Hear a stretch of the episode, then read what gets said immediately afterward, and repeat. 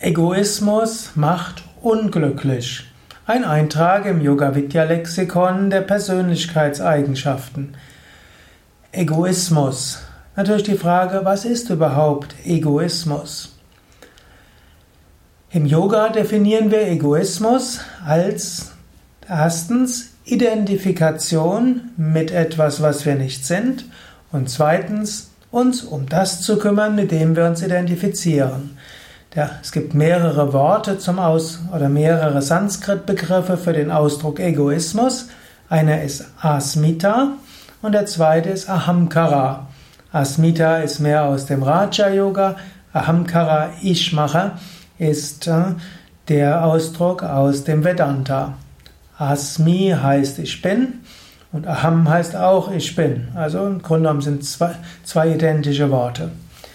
Yogis sagen, Du bist das unsterbliche Selbst, das Allumfassende, das Ewige, eins mit der Weltenseele. Du hast einen Körper und du hast eine Psyche. Dich damit zu identifizieren, das ist ein Aspekt des Egoismus. Yogis, oder ich gebe gerne ein Beispiel. Angenommen, du wolltest auf den Mars gehen. Wenn du auf den Mars gehen willst und dort, die Menschen wollen auf dem Mars eine Kolonie bilden, gäbe es natürlich die Möglichkeit, einen riesen, ja, man könnte sagen, riesen Haus zu bauen, so wie ein riesen Stadion mit einer riesen Hülle drumherum, künstliche Atmosphäre, künstliche Schwerkraft, künstliches alles. Oder man gibt einen passenden Raumanzug. Wenn man einen passenden Raumanzug hat, dann kann man dort sich frei bewegen auf dem Mars. Sich zu identifizieren und zu sagen, ich bin der Raumanzug, das wäre unsinnig. Genauso auch angenommen, du machst ein Theaterstück, dann bekommst du eine Rolle. Und nachher aber dich zu identifizieren mit der Rolle wäre auch unsinnig. In diesem Sinne, unsere Psyche ist die Rolle, die wir haben für unser Theaterstück auf dieser Erde. Unser Körper ist der Raumanzug, den wir haben, um in dieser Erde zu funktionieren. Oder unser Kostüm. Wir haben also eine Rolle und wir haben ein Kostüm.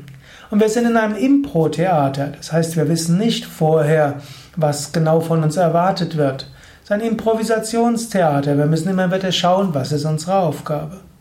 Sich zu identifizieren mit der Rolle, also mit unserer Psyche, uns zu identifizieren mit unserem Körper, ist reichlich unsinnig. Und das ist ein Aspekt des Egoismus. Der zweite Aspekt ist natürlich, dann sich um sich selbst zu kümmern. Man will alles für seinen Körper tun. Man will die beste Nahrung haben, das beste Haus, das beste Bett und das beste Smartphone, die beste Internetverbindung. Und man will, was will man noch haben?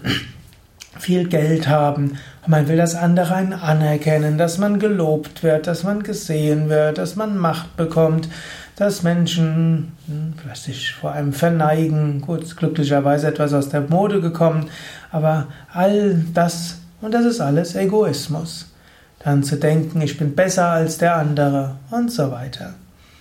Und das macht unglücklich. Wenn man glücklich sein will, muss man Egoismus überwinden. Und um diesen Egoismus zu überwinden, gibt es die Möglichkeit, sich um andere zu kümmern zu überlegen, was brauchen andere. Es, man könnte im Jnana-Yoga auch sagen, lerne die Unterscheidung zwischen dem Selbst und Nicht-Selbst. Lerne die Unterscheidung, dass du, ich bin nicht der Körper, ich bin nicht die Psyche, ich bin nicht der Besitz. Und lerne das loszulassen. Das ist nicht so einfach. Einfacher ist wahrscheinlich vom Bhakti und Karma Yoga her.